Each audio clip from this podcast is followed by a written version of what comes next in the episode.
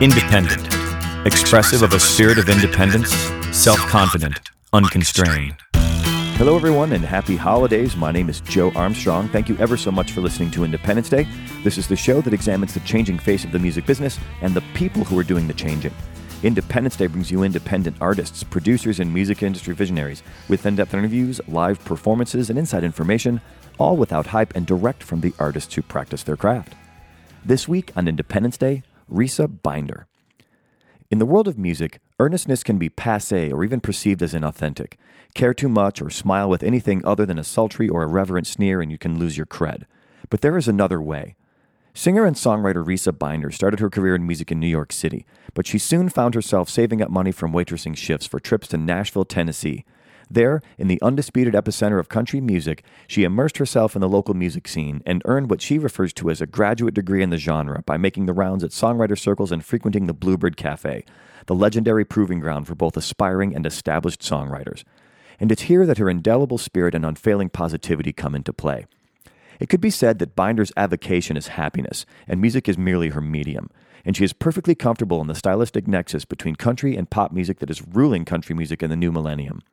She has earned scores of fans by engaging them with a positive message and spreading the good vibes around with events like her post show Sweet and Greet events, where she talks with concert goers, signs autographs, and shares treats from local bakeries. Binder's first album, Paper Heart, was released in 2011, and since then she has earned an Emmy nomination and had singles reach the country charts. She built on that success with an EP called Nashville in 2014 and is currently working on her next full length album. Risa Binder is proof that the good girl can win, especially if they wear a sense of earnestness like a badge of honor. Welcome to Independence Day, Risa Binder. Hi, Risa. Hey, How are you? I'm doing well. Thank you for having me. You're like a little ray of sunshine everywhere you go. Oh, thank you. Thank you so much. It's such a nice thing to have you. No, seriously, like you know, I, I, this was all in your press material, like how much, um, like happiness or like vivaciousness or like being kind of bouncy was like part of your thing. But then you don't really get the full experience until you share a room with you, and it's it's just cool. You kind of light up a room, so good job. oh my gosh, thank you. I think I get it from my mom. My Yeah. mom is this way. you know, and kudos to moms everywhere. Good lord, mom. There's if there's a if there's a better or like it's not the, the thankless job, but it's like if there's a job that's more important in the world more than motherhood, I don't know what that would be. I would agree with you there. So cheers to mom. Yay, cheers to mom. so you're Nashville based. Yes. Right, but do you? But that, that's not. You know, you've been elsewhere. You grew up. Was it Maryland or Virginia? Like yeah, somewhere on I the East kind of Coast. say I'm like a gypsy because I, I grew up in Columbia, Maryland. Okay. And then I moved um, after college to New York, New York, New York. Right, New York Uh, City, Yes, and lived in Brooklyn. Um, and then from there, I would go out to Nashville a lot. And I feel like I joke, but it's true. Like I feel like Nashville's been my grad school. Like Okay, you go out there and you learn, um, sitting in in the bars and the Bluebird Cafe about the craft of songwriting. And Right. I remember sitting there in one of the church pews in the back of the Bluebird, crying my eyes out because Garth Brooks writers were there. But, and Garth Brooks wasn't, and it was all the writers of his songs. Right, right, right. And hearing it from the writer, it just was amazing. Yeah, a lot of people outside of the industry don't understand that those roles are, especially in country music, are fairly delineated. The writers write, the performers perform, the guitar players play guitar, you know, and it's it's not like there, there are singer songwriters in Nashville, There are. especially the renegade, like the Steve Earles and the John Hiatts and the Gillian Welches and the. Uh, you know, those guys, Lyle Lovett of the world, although it's not really Nashville, but I know we love those folks.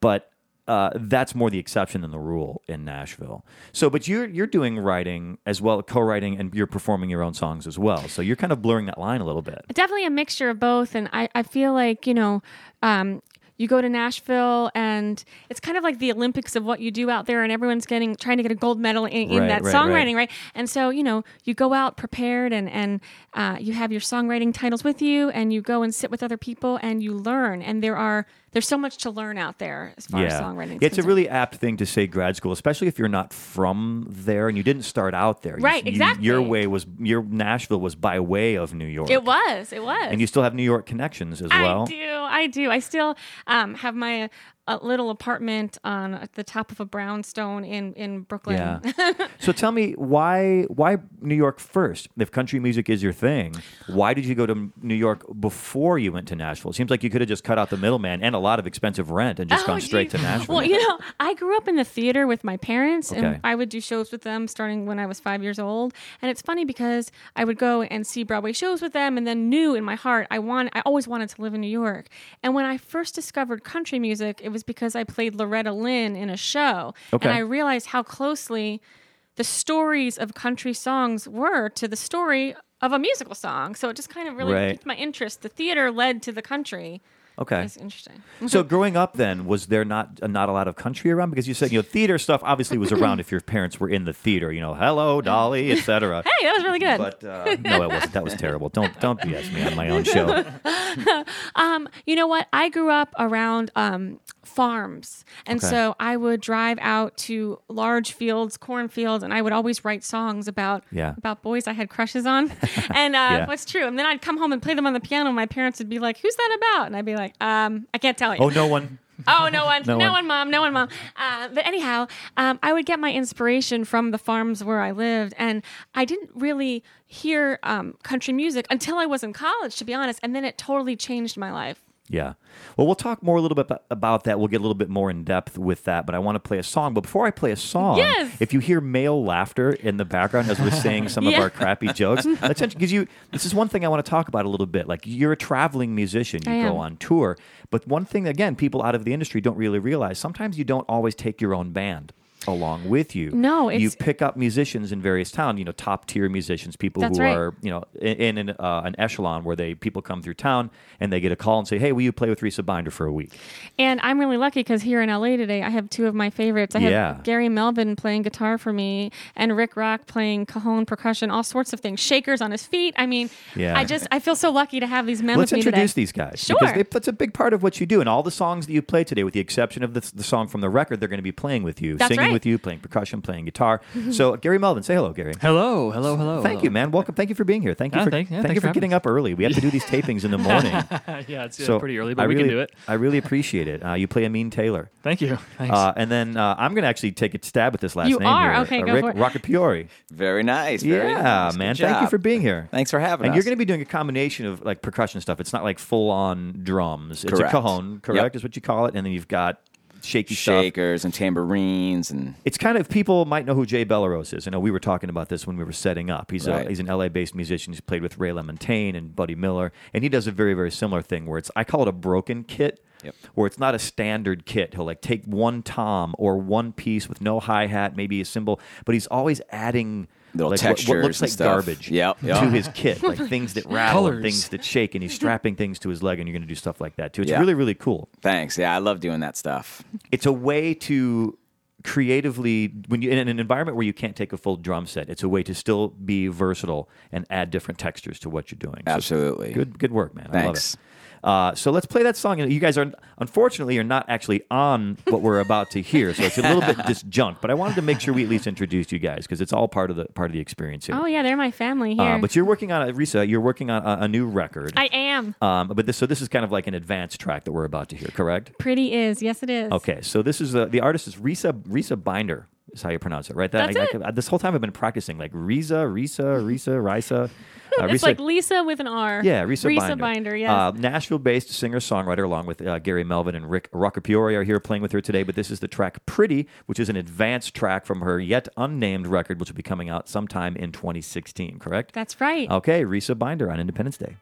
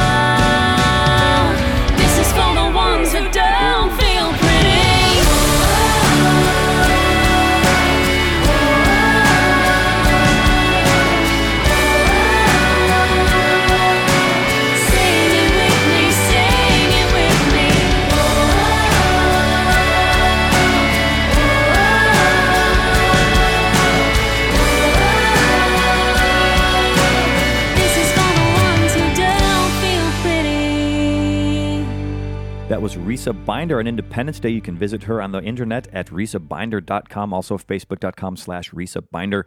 Also follow her on Twitter. Risa Stuff is what you uh, what you call there. And you're very pretty active on Twitter. Yes, I love Twitter. You're pretty active on. I'm so fun. now let's talk real quick because you're a younger artist and the the the the industry has changed so very much. But in a certain regard, it was kind of always this way for you, being able to connect with fans Totally. you know, being able to, you know, uh, collaborate remotely on the internet. Like, tell me a little bit about how you use technology.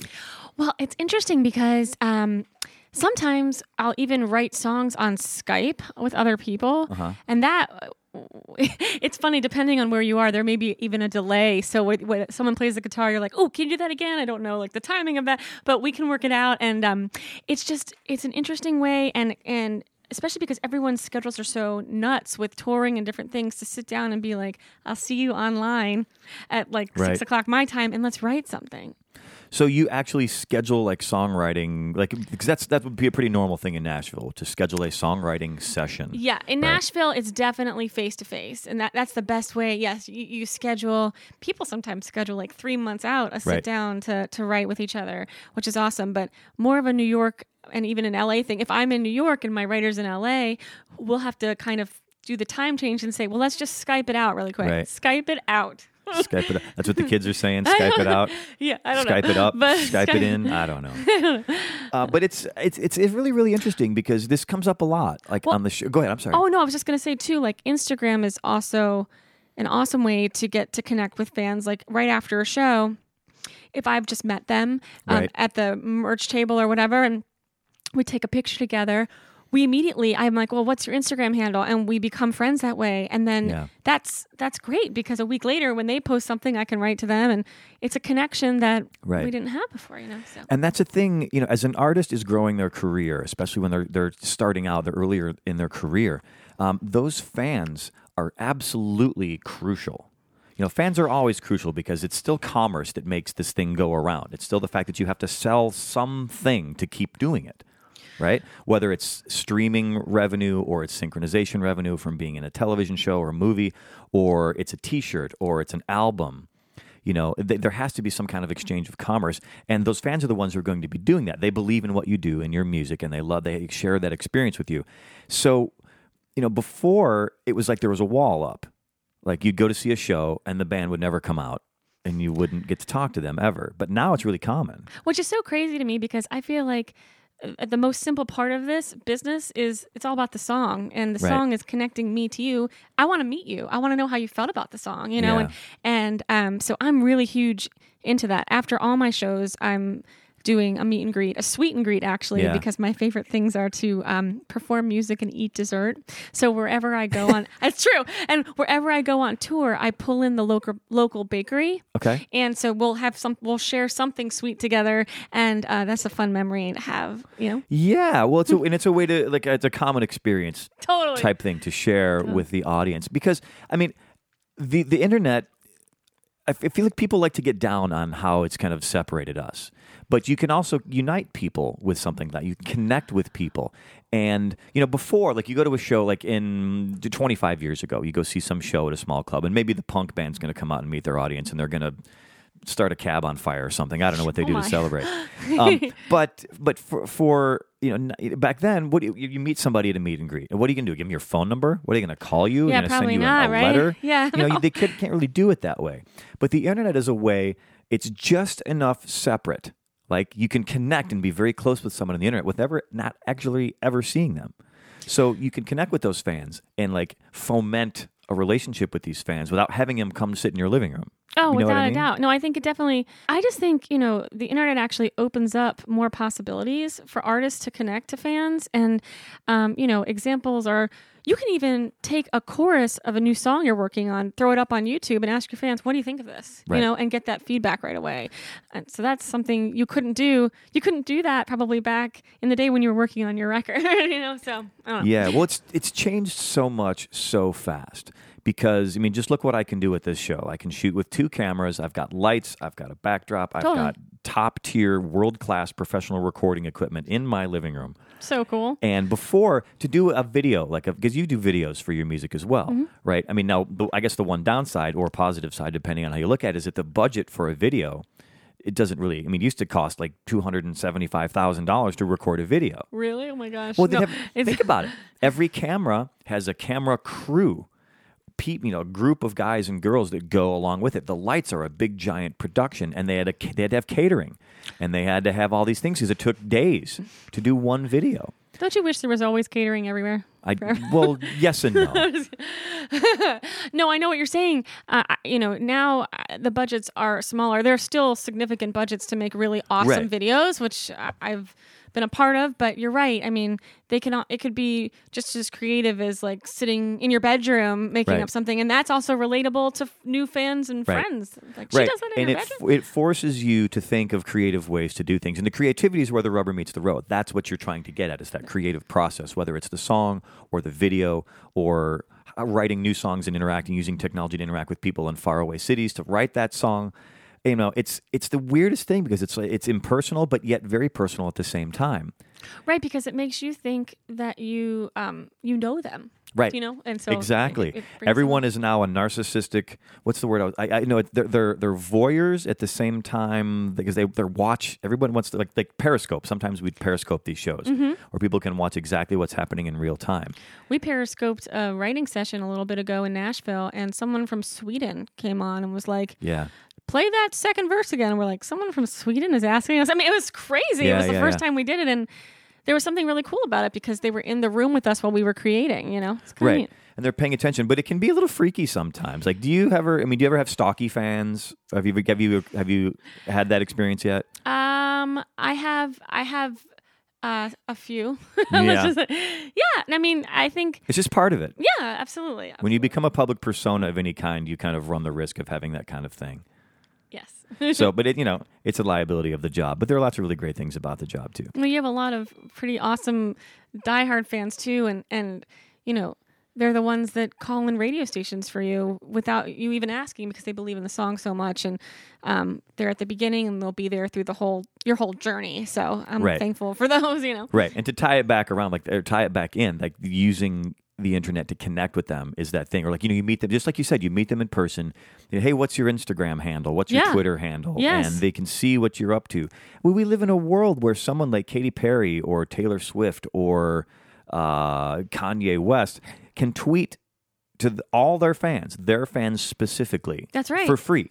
Oh, absolutely. You know, to reach all your fans 20 years ago, 25 years ago would have been a mailing list of some kind because you can't just, you're not going to call them all on their phones. You're going to actually send them a letter. And it's going to take between one and six days to get there, and then they all get it. And then what are they going to do? Write you back? It's a you know, it's a whole different thing. It's been super helpful to me because you know that song "Pretty." I recently started going into schools doing. Uh, it's called a "You Are Pretty" concert series, and I went into a middle school recently, and the kids I've met were so inspiring to me. Uh, we made dream boards together, and they stood up and told me what their dreams were, and Yeah. I told them, you know, we're all pretty no matter what, kind of a thing. And now they're still writing me on Instagram. This morning I got, "We miss you," you know, and it's Yeah. such a sweet way to connect and keep in touch with people. I want to talk about activism a little bit because that's something that's very unique for like a young artist. At least it seems that way to me. It seems like a lot of artists they wait until they've established themselves before they go out on a limb to support this cause or that cause or to work, you know, to, to work with a group. But you you've really put your foot forward and you've like jumped in with both feet, like you're doing these kinds of things. But first, I want you guys to play a live song. Okay, Okay, let's do that. So we've already heard "Pretty," which is the advanced track from the new record. But what's the first live tune you're going to play? What's it? What's it called? Um, it's called Burning Down the Dark. okay, tell me just a little bit about it before we Oh my gosh. Well, this song, it just kind of reminds me of that feeling you get when you first kiss someone, honestly. Th- those butterflies that you get. Um, and and a, a really great Friday night of hanging out with that kind of first love feeling. This burning down the dark. That's a pretty cool thing. Yeah. Yeah, it's been. I was about to say it's been such a long time, but that's, that makes it sound terrible. But love is a beautiful thing. It's, it's what unites us. It's the reason we do everything that we do. All right, this week's guest, Risa Binder. She's a Nashville-based singer songwriter. Drop by RisaBinder.com, B-I-N-D-E-R, and it's R-I-S-A, I should say, because maybe people don't know how to spell Risa. I don't know. is that derivative of a, of a longer name, or Oh my that gosh. It means laughter in Hebrew. okay? So the, the name is actually Risa. It Yeah. wasn't like it was short for some other complicated name. That's it. Okay. Well, people named Joe Armstrong are always envious of people who have names like Risa Binder because it's much more interesting. Anyway, all right, Risa Binder with the track Burning Down the Dark on Independence Day.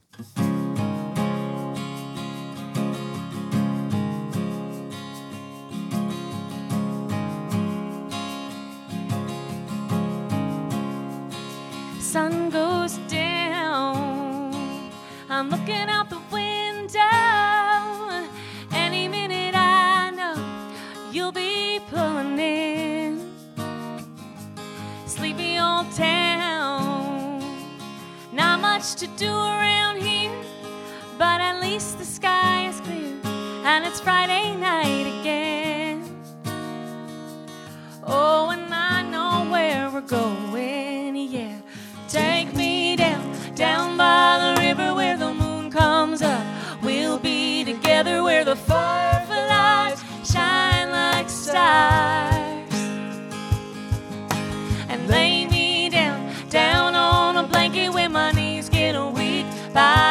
shaking and we're burning down the dark.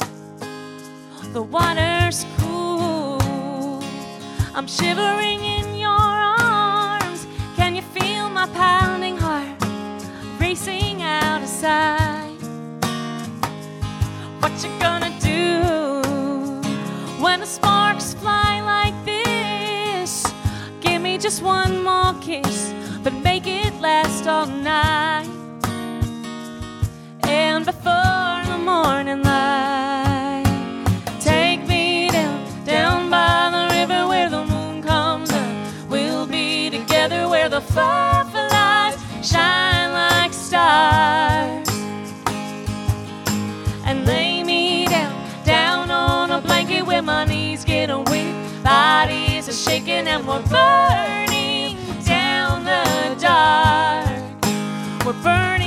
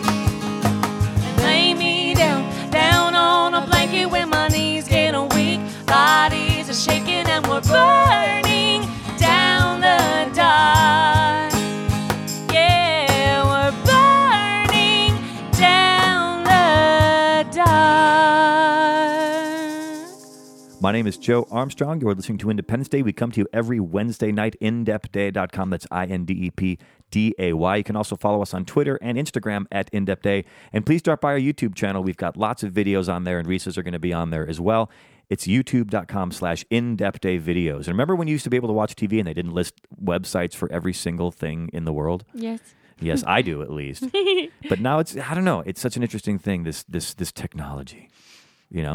All right, so I, I want to ask you about because you're you're actually out here in L.A. You're doing uh, like a, a benefit sort of thing, are you not? We just did, um, yes, a couple days ago, we uh, did a benefit for um, firefighters who had cancer, and it was a very emotional night, and I was just um, honored to be a part of it. I got to open for uh, pop, kind of pop legend John Waite, and that was awesome. Oh, yeah, Um, Missing You. Yeah, exactly. And he was in the Babys as well. Yeah, I- and you know it's funny. I I, do cover "Missing You" with my band. Oh, what a I- great song! And oh my god, I love that song. And um, and so it was amazing meeting him and, and getting to hear stories about about him. So that was great.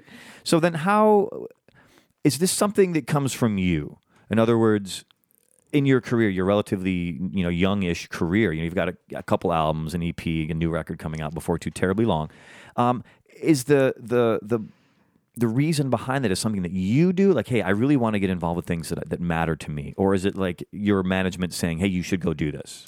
Um, or is it a bit of both it may be a tiny bit of both, but honestly, I think kind of the songs that I end up writing are more like inspirational, uplifting songs, and they kind of lend themselves to have lives of their own. Right. And I know for whatever reason, you know, I just feel like we're all here for reasons, and my reason is just to make people happy through music, and I just know that.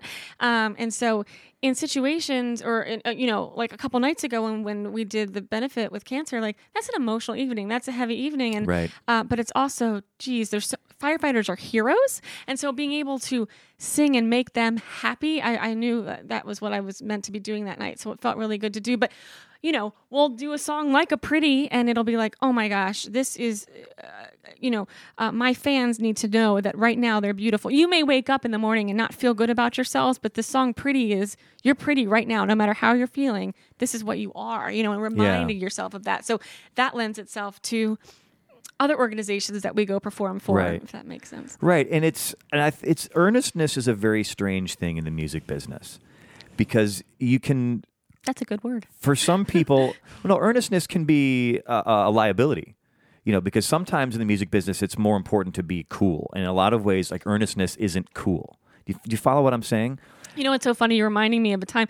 Um, I used to perform a lot um, in New York, uh, downtown, and I would perform. And someone once said to me, "Well, you're really touchable. You're a real, you know, like stars are supposed to be untouchable." And I'm like. No, I'm like, you know, the whole point of doing this is to inspire and uplift people. And I want to know you. I want, and a, a good bit of Nashville, that is what Nashville actually Right. is. You know, there are, are shows throughout the year where you see us on stage and then you go meet us directly after and literally Right. you meet me and you meet Garth Brooks and you, and you meet Tim McGraw and they're there and they want to literally get to know you and there's there's an appreciation for your fans in country music that I feel like is, is not in Yeah. other genres. So I that's I love Nashville for that reason. But what was so funny was I would be in New York at uh, and I love playing at Rockwood Music Hall and I would sing and I realized my songs are super sunny, oh, very sunny, and so um, I almost felt like I was maybe too happy for the East Village. Right. I don't know, but uh, Yeah. coming to Nashville, I felt like, oh, my songs, Yeah. they fit in here. So- That that's a very that phrase that you kind of stumbled across there. Too happy for the East Village. It just it amused because having lived in New York, like I know exactly what that means, and I guess that's kind of the heart of what I'm getting at. Oh. Is that in music? I mean, it's it you you looking aloof or having even if you are an earnest person having the appearance of being aloof is sometimes the way that you try to sell yourself as an artist. Because being earnest is not cool or i'm not saying that it isn't. I'm just saying that some people perceive that to be the case. But I, I really like it when artists are very earnest about what they're doing if they're genuine about it. Okay. because if earnestness can be faked and then you know if you're a faker regardless if you're aloof or not it's you're you're sunk right No, people fu- can sense that No, totally. You know, and I think I remember my guitar player, one of my guitar players, Ryan, who I'm usually on the road with, with Ronnie Milsap. He's like, "Who she is on stage is exactly who she is off stage," and Yeah. and it, it's true. And, and um, I don't know. That's just who I am. Yeah. Tell me this is this is like a personal question for me because I mean a lot of really depressing music makes me happy. okay. right? I can't really explain why that is. And they've done some scientific studies. Like if you're feeling down and you listen to sad music, it actually improves your viewpoint.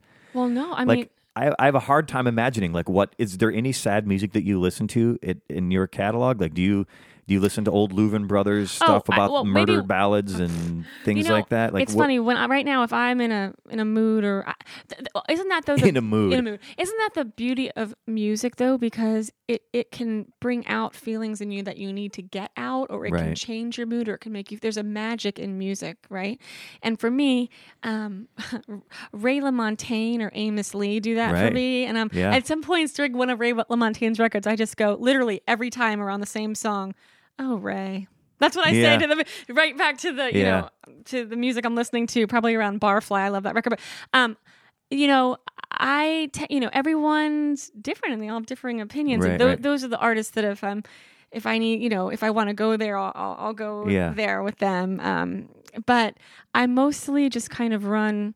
I don't know. I don't. I don't. I run on a more happier vibe. I don't know Yeah. why. I have no well, I'm. I'm not trying to get you down. That's No, not my whole point. All I'm trying to say is that, like, Oh. there's that weird idiosyncratic thing where that sad music can actually improve your mood or make you feel happier. Like, Probably I, because I listen to a lot of sad music, Who- but I don't consider myself. To, I don't feel like I'm sad. no, you're not. and I'm Definitely not, even listening to the sad music because I'm sad necessarily. I'm you know, just drawn to that, that chord. Right. It I'm drawn to that depth of emotion. I can live uh, like negatively vicariously through their sadness. Oh, without a doubt. Oh, I'm I'm with you 100. percent So, yeah, I get it. All right. So I'm talking with Risa Binder, Nashville-based singer-songwriter. So happy to have you. I'm, you. You seem like you'd be happy to be anywhere. Oh, Is there anywhere that you're not happy to be? no. Okay, that's good. It's a beautiful, beautiful thing. Everyone, you should you should bottle whatever it is that you are and sell it at your shows. Like sell a little bit of. Uh, I hope it smells good, like vanilla or something. I hope so too. I'm sure it would. I can't imagine it being anything other than deliciously sweet. Do you know? You ever read Ray Bradbury? Oh, I, a long time ago, yeah. Yeah, there's a, a book called Dandelion Wine. It's a oh. personal favorite of mine, and it talks about how all summer long they harvest these dandelions and they make wine out of it and store it in the basement. It's like bottled summer. Because if you're from a cold climate and it's been cold and gray for a month or two months or three months, they would come out and dispense little sips of it, and it would like it would make you like Oh, I like that. like think of summer and like it would it would really it would bring it back into your world and that's what that's what it makes me think of the the the, the Risa product whatever it is I love that. the That's nectar very sweet. the nectar Thank of you. Risa anyway why don't you play another live song for us Sure, here I'd we've love got to. what's this next one This is Paper Heart. Paper Heart tell me a bit about this one Well, you know what's funny? This was definitely a, a song where, in a co-write, I wrote this with my friend Brett Boyette, and I I love, I love this guy. And the song we wrote before this song sucked. I don't know. We wrote together. and We're like, gosh, this song. And then we're like, let's try again. And we wrote Paper Heart, this next song, in 45 minutes, and it Okay. just. And so Paper Heart is just about knowing how how fragile the heart is, and knowing who you give it to is um, a special thing. yeah. It's a delicate thing the heart. It is. also very strong though. It's where we get this the source. Steve Earle wrote some really great stuff. He, uh, his El Corazon album he wrote like one little paragraph. It's it's actually somewhat vulgar but it's very very Oh, cool. It strikes right to the heart. It's very very cool. All right. So Risa Binder with the track Paper Heart on Independence Day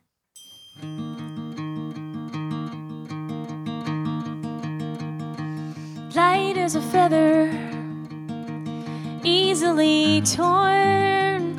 You tape it together and call it yours. Used to be heavy, too much to hold, but you opened it gently and let it unfold. And that's my paper right on the whatever. That's my paper heart. You know it's fragile. Please be careful with my paper heart. Can fit in your pocket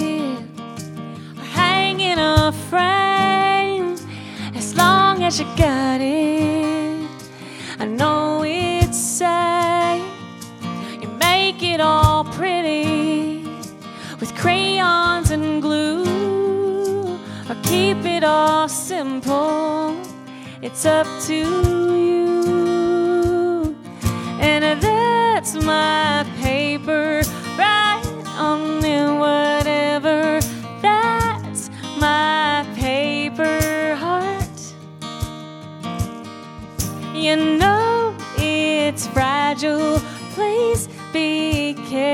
faithful.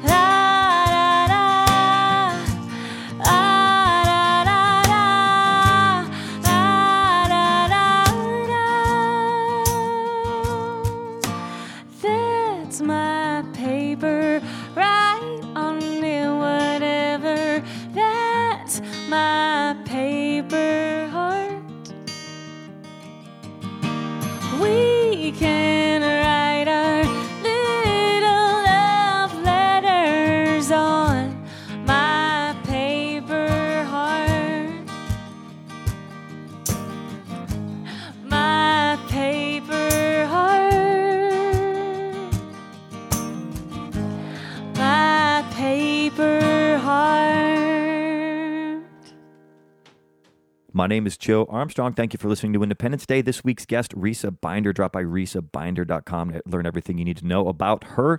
Also, drop by indepday.com. Also, we are on iTunes, indepday.com slash iTunes for 150 episodes of these types of things. Lots of great artists there, lots of great music there. I, I encourage you to check it out. Risa, happy to add you to their legion. Thank you so much. Woohoo! I'm happy to be here. Thank you. So talk to me, you know, you're you're into your career. You know, you kind of started off growing up in a rural-ish area, went to New York, went to Nashville. Um, one thing that was mentioned in your bio, which is something I think you and I sh- we're going to find out we share this. You like would run around in deserted barns. I was would. was in your your uh, your bio, and that's something that I did too. I grew up in the far west suburbs of Chicago, and back then there were a lot of farms, but the the, the city was creeping west past where we were, so a lot of those farms weren't working farms anymore. They were still there, and maybe the farmhouse had burned down, but the silo and the barn would still be there, and I would go and ride my bike down there, and I would climb around and I would find stuff. And I, you know, I just I loved that. I found a 48 star American flag one Oh, time. I still have it. goodness. That's so Such a- like an artifact from another time. Like, what was it about that area? I am led to old things. Um, on a side note, I'm a huge fan of that show American Pickers. I don't know if Mhm, you're yeah. okay. And Mike Wolfe has become a friend of mine in Nashville. Um, but old barns call to me, and there was one near my house that had a silo, and so we would play hide and go seek and stuff like that around there. We'd Yeah. ride our bikes down, do the same thing, and we'd think it was like our secret place. And one time we went to the silo, and in it was literally the largest turtle we had ever Oh seen. goodness. Just how did he get in there? I have no idea. But my best friend Stephanie and I picked him up and brought him home and he was large and um, we brought him to her house and we kind of locked we thought we locked him into the little porch screen and porch but he got out anyhow the, the adventures that happen in these old barns you know you make up stories you make we, we would tell ghost stories out there Right, right. and um, they ended up being places where i would sit sometimes and just write Yeah. I liked it too because I grew up in a flat area. So there were, you know, we could to see to get perspective, you had to climb up on something. There were no mountains. oh i see And there weren't Oh. that many buildings.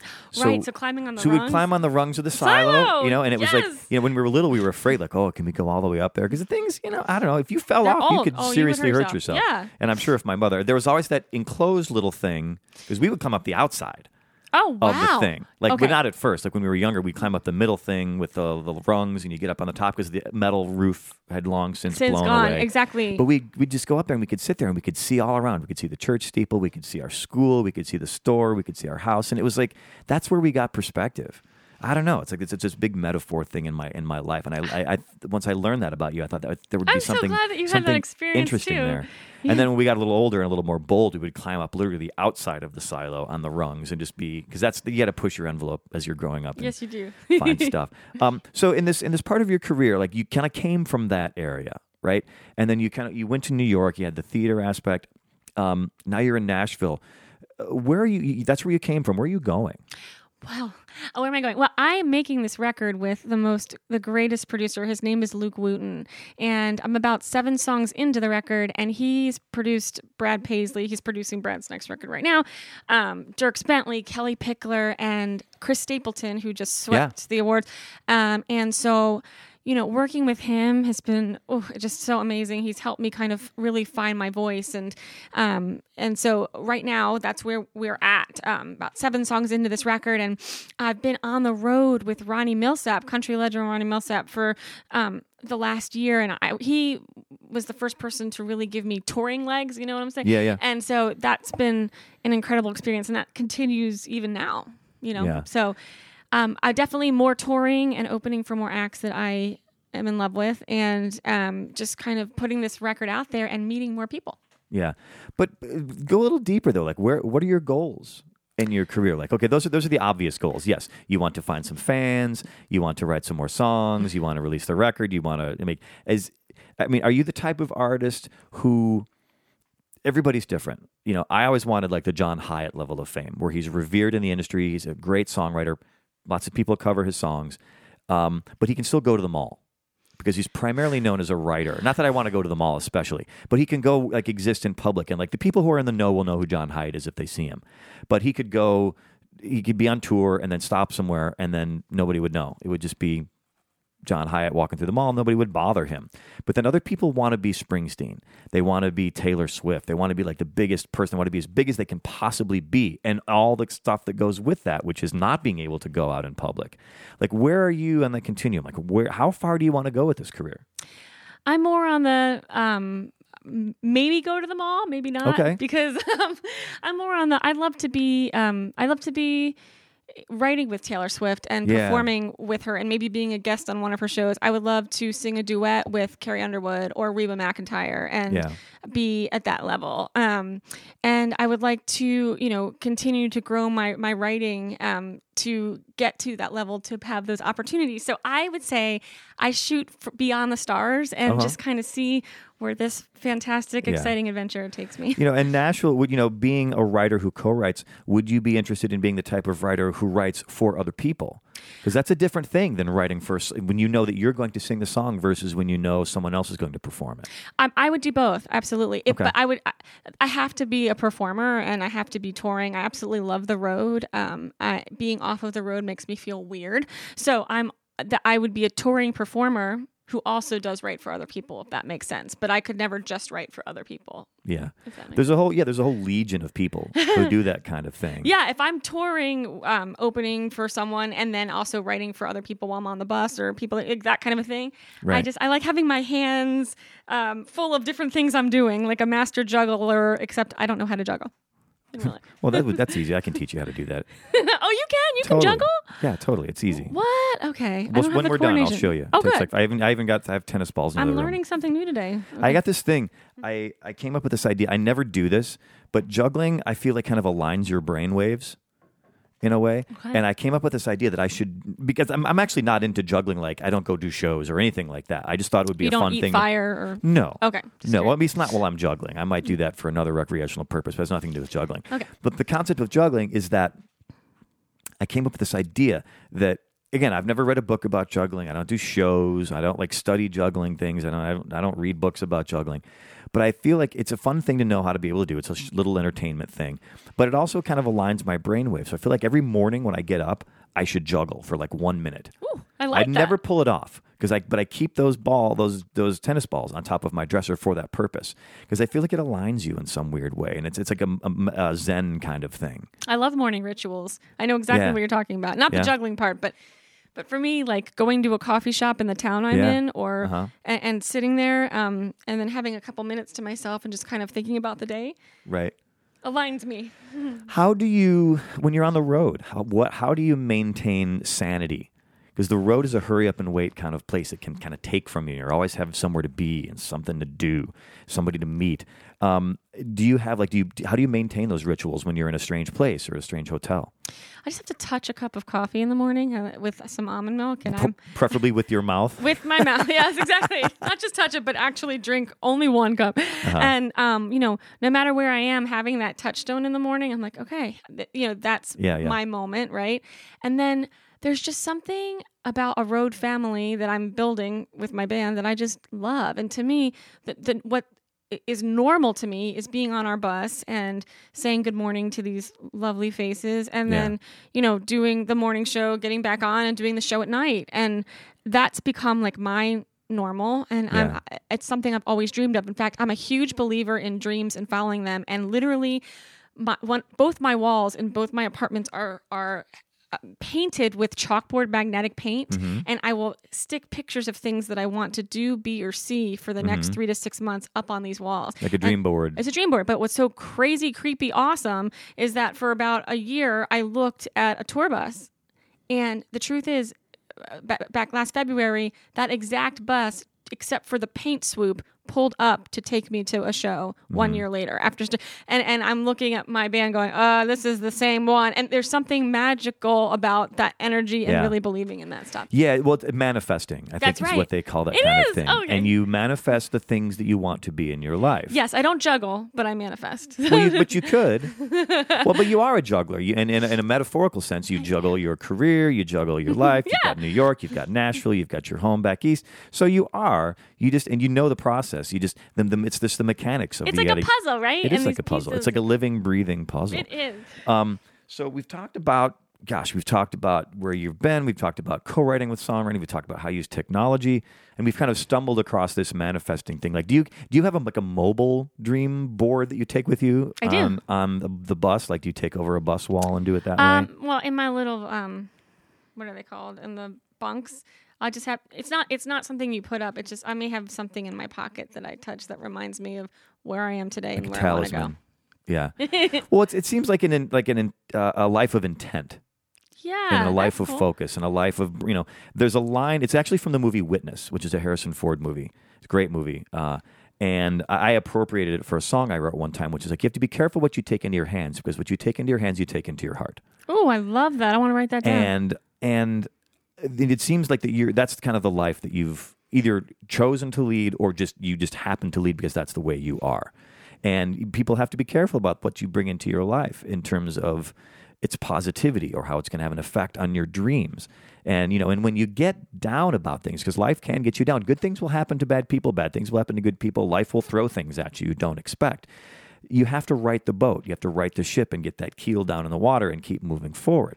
So, I mean, there, and what I'm leading up to is I've I've got my I call it my new favorite question, even though I've asked like the last ten artists this on the show. Oh, and it's and, I, and as soon as I knew you were coming on the show, and as soon as I read your bio, I thought this is going to be a very interesting question to ask you, because I'm really curious to see what the answer is. But the question is, what makes you happy? Oh my gosh, that's a great question. So many things make me happy. Um, being on the subway in New York and hearing four different languages around me makes me happy. Um, staring at people makes me happy. Just getting to to Yeah. you know n- know someone you know that way.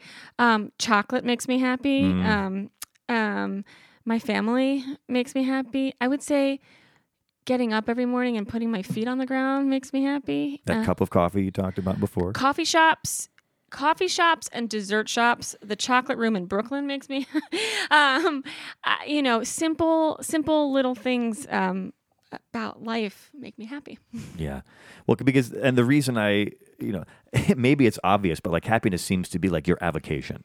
Oh Like music is just a side career for you. oh gee So like, you know, like being happy and being positive and, and, and spreading that around, which is like the most beautiful part of it because being happy is one thing, but being happy and then taking that on almost as a yoke to make other people happy is an even higher and more noble calling. So good work to you. Oh my gosh, Congratulations to thank you thank you very much joe You're you you welcome. rock. You're welcome. So we've got about enough time for one more Okay. song. Uh, tell me what this is, and then tell like tell me about it, and then tell me what it's called. I wrote Light It Up because I believe that the dream that's in your heart is placed there for a reason. It doesn't matter what it is, but that dream that is in your heart is placed there, right? And you have to follow it every day, take a footstep towards it every day, no matter what, like what we were talking about. So Right. this is this is called Light It Up. Okay, and this is from Nashville, right? This is the, the Actually, most- this is actually from uh, this is um, from the new one. That's Oh, the new, new out. one. Yeah, yeah, yeah, the new new Okay. one. So we just recorded it. okay. So it's a new new song, but there's no recorded version of it yet. So you're getting a little preview on our show. Is what we're Light getting. it up live. Yeah, we actually this is how we end all of our shows on tour with Ronnie every Okay. night. So this is the last. Oh, very nice. Yeah, so yeah. very appropriate that it's the last song you're playing with us today. Yay! All right. So drop by Risa Binder's website, risabinder.com. She's also on the Facebook. She's also on the Instagram. She's also on the Twitter. Risa Stuff on Instagram and on Twitter. Uh, learn everything. You know, you get get a piece of this action because she's spreading around really, really good stuff. Uh, and for now, this is the track. She's playing the song. Uh, she's going to be accompanied by Gary Melvin on guitar, Rick Roccapiori on percussion. Uh, light it up, Risa Binder on Independence Day.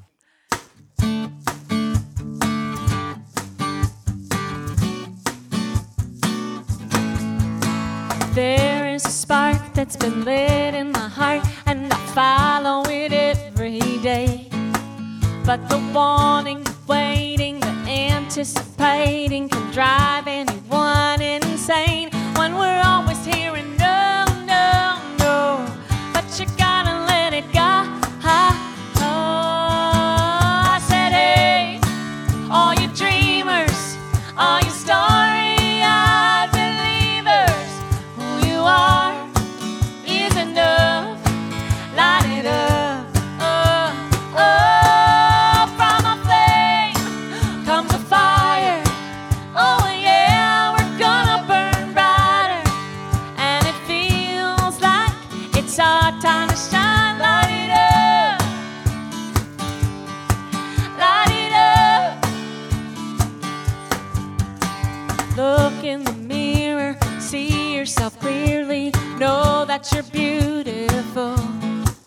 You're like nobody else, so be true to yourself. Yeah, you're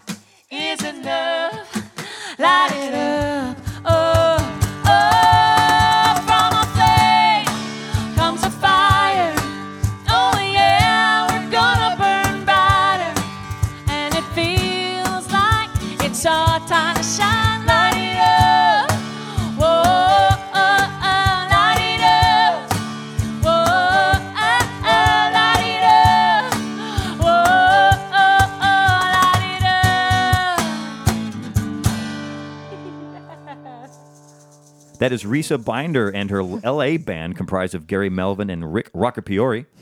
Pretty good? Hey. I'm impressed. Yeah, man, not so bad. That was You're great. That was really really good. Like that's a lot of rock and rolling for like our little studio here. So good job. Oh, thank you. Thank you. sounds it a fun sounds so great. It sounds thank you so much for coming out. I know you're out here from Nashville. It's hard to squeeze things in. So thank you for making time in your schedule. Thank it you means a so lot. much for having us. I, I am thrilled to be here today. Thank you. Yeah, everybody sounds great. So keep up playing. And I hope you get to uh, there's some kind of future with these guys because you guys make beautiful music together. Yes, we do, Yeah. and yes, there is. I'm sure. Uh, and you've got uh, you've got a show coming up, not too because we're, we're getting to the end of this year. So next year we're talking about everything's next year now. So you've got you just booked a show with Ronnie Milsap, but it's so new we don't actually know where or when it is. Well, you know what? I've been on tour with him for a year now. Okay. And so um, there'll be a lot more shows with him in, in the new year as well. So he is just a legend, and I feel so Yeah. thankful to be on tour with him. And the audiences treat you pretty well. Like, they are amazing. Yes, yes, Yeah. yes. And um, I just love meeting them after and getting to know them more. So Yeah. it's great. so again, thank you. I, I appreciate it, guys. Uh, Gary, Rick, Risa, thank you so much. Thank so you. much Thanks for come having out us. here. Thank you. So uh, you know, I hope you guys have a great holiday season. Best of luck in the new year. You and too. Be ha- when you go out on the road, like have have adventures and stay out of trouble, but not too much. Like that. Because that's where that's where some of the fun stuff is. So thank you guys. I appreciate it so much. So thanks to Risa Binder, also her band, which is comprised in LA of Gary Melvin and Rick Roccapiori. Also to the Independence Day staff, Valentina Rivera, Dale Tanksley, Wayne Topinski, and Sally Shackleton. The fearless Tony Tone Loc Piscotti manages the Independence Day website. Independence Day's theme music was composed by Great Lakes Myth Society. For Independence Day, happy holidays. If you, my name is Joe Armstrong. If you do anything, please be good to one another.